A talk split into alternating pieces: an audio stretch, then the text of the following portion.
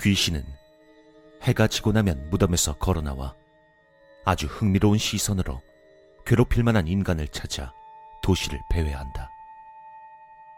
시끄러운 곳을 상당히 좋아하기 때문에 클럽이나 나이트, 음반 녹음실에도 종종 모습을 보이기도 하지만 무엇보다 그들이 좋아하는 행위는 기가 약한 사람이 사는 집에 몰래 들어가서 자리를 잡고 수면 중인 인간을 괴롭히는 것이다.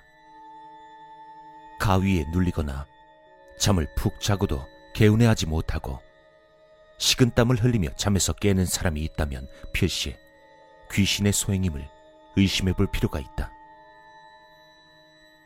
이런 사람의 경우 공통된 환경이 조성되어 있는데 집에 유난히도 그늘진 곳이 많다는 것이다. 가장 조심해야 할 곳은 장롱 위의 공간이나 침대 밑에 빈 공간이다. 태양을 피해서 밤에 인간이 사는 집으로 들어온 귀신은 사람을 괴롭히는 것에 재미를 붙여 그 집을 떠나지 않고 낮에는 장롱 위나 침대 밑에 누워 있는다. 그리곤 해가 사라진 밤이면 다시 나와서 잠을 자고 있는 사람을 괴롭히는 것이다.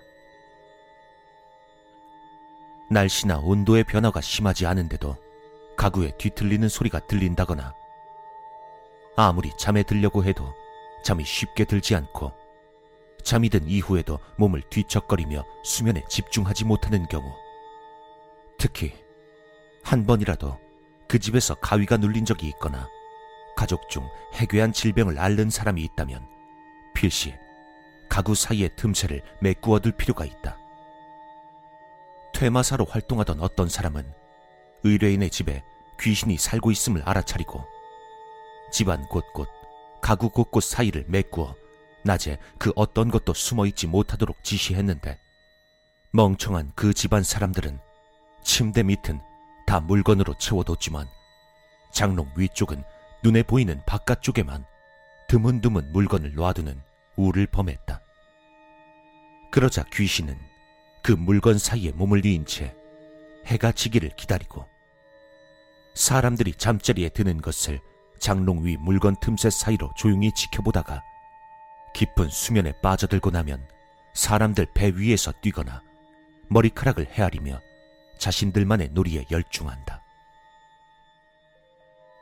귀신이 그렇게 온갖 난동을 부리며 집안 곳곳을 후비고 다니면 그곳에 기거하는 사람은 어떤 식으로든 피해가 드러나게 되어 있다.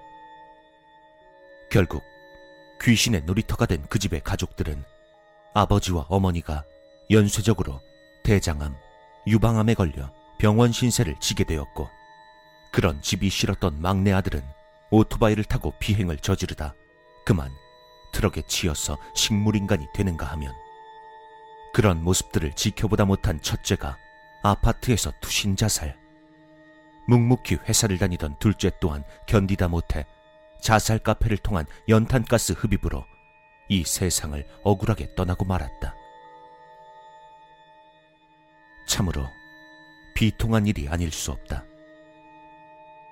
나는 이 글을 듣고 있는 그대에게 한 가지 조언을 해주고 싶다. 절대로 가구 사이의 어두운 틈새를 그대로 내버려 두면 안 된다. 그리고 잠을 자다가 함부로 장롱 위의 틈새를 쳐다보지 말아야 한다. 귀신이 당신을 바라보며 언제 잠에 깊이 빠지는지를 눈을 치켜뜨고 감시하고 있을지도 모른다.